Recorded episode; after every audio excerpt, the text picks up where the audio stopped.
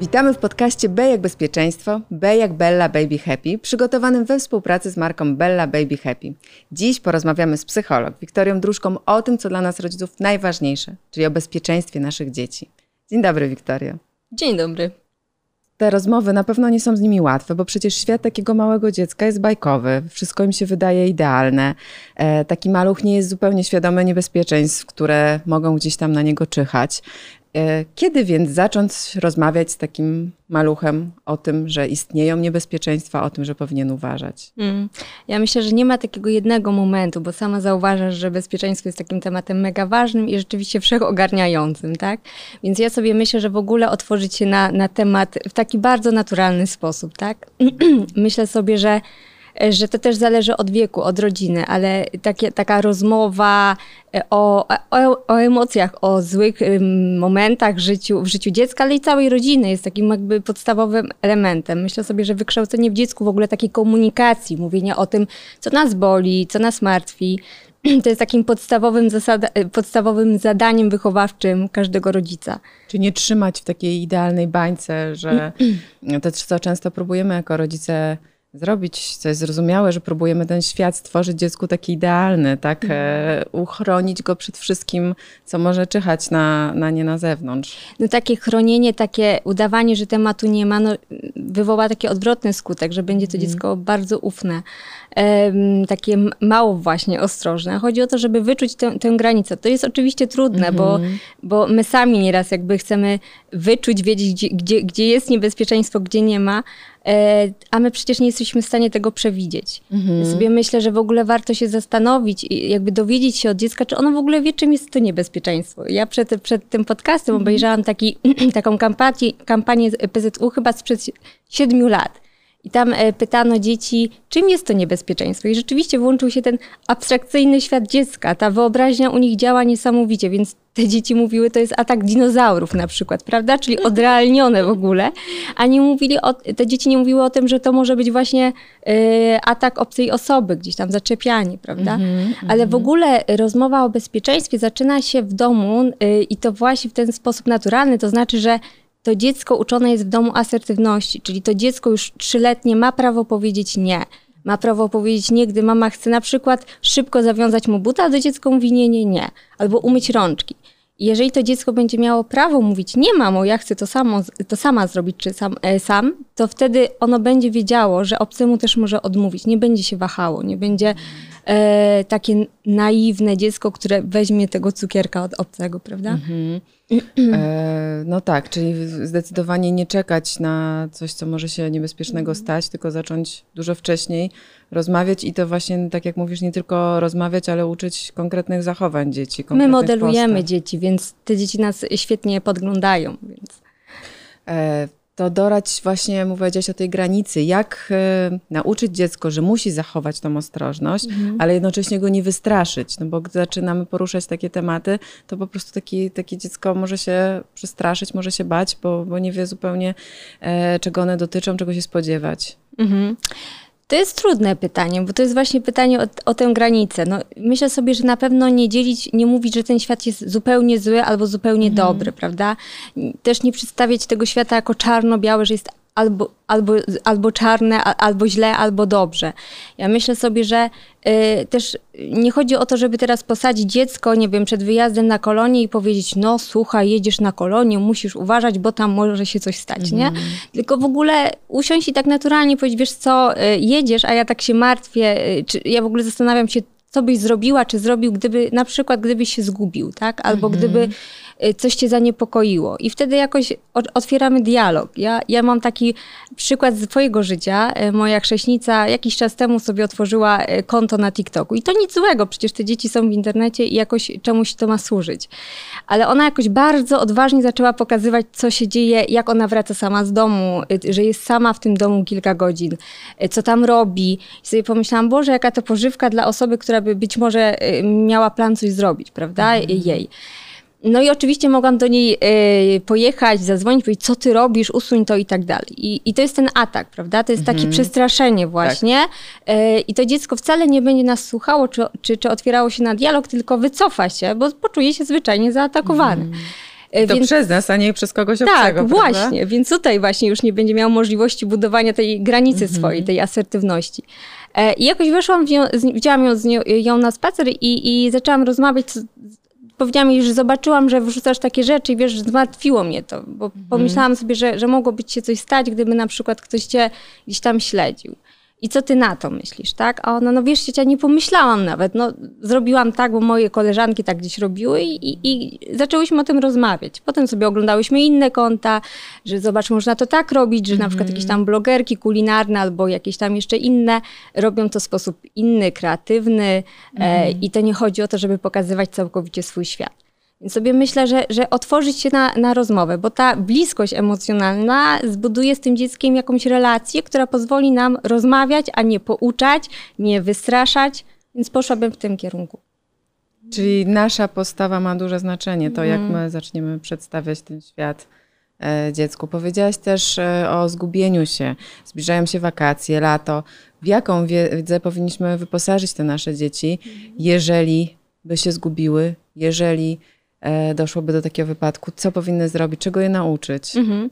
Ja bym na pewno y, powiedziała dziecku, że, że, żeby wiedziało, że ma prawo prosić o pomoc i to konkretną osobę, bo żeby nie zadziałał efekt samotności w tłumie, czyli że krzyczy, dziecko piszczy, a tak naprawdę każdy odwraca głowę i nie wie, co się dzieje i nie bardzo pomaga. Więc y, powiedzieć dziecku, że jak cokolwiek się będzie działo i nie będzie tego rodzica, opiekuna pod ręką, żeby skierowało się do pani w kiosku, do ratownika, y, do kierowcy autobusu i powiedziało, poproszę pomoc, co się dzieje, nie wiem, ktoś mnie obserwuje, albo nie wiem, gdzie jest mój dom.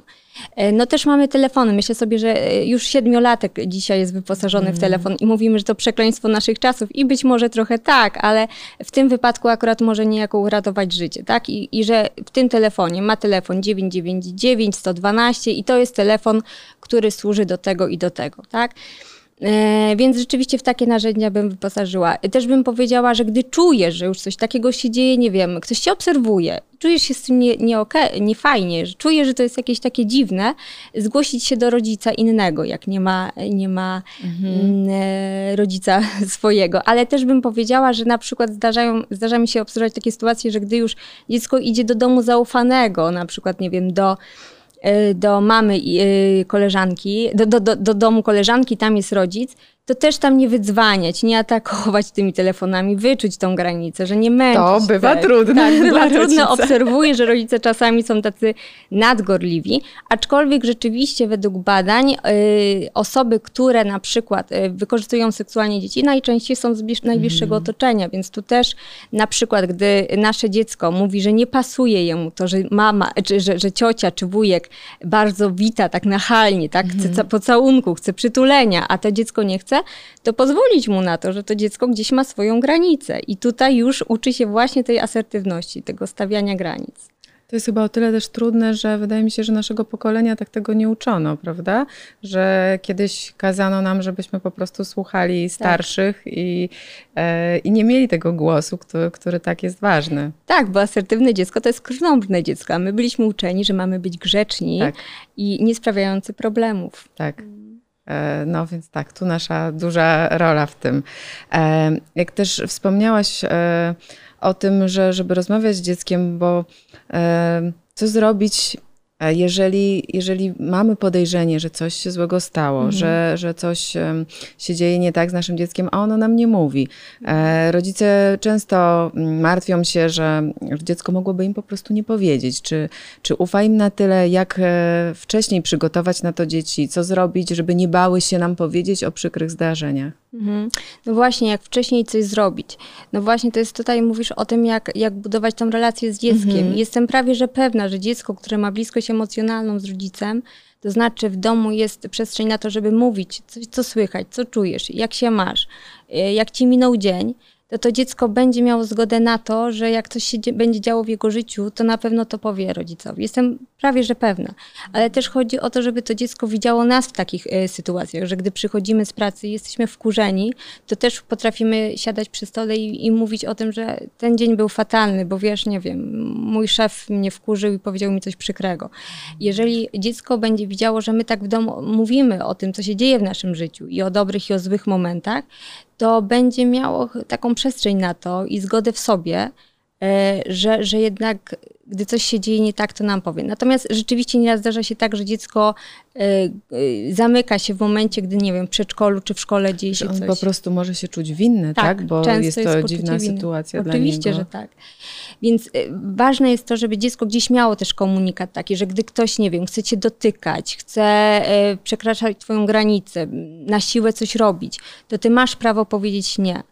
E, I y, podkreślać to dziecku, tak? Że, że tak samo jak ja nieraz chcę cię do, przytulić, a ty nie chcesz, też masz prawo powiedzieć nie.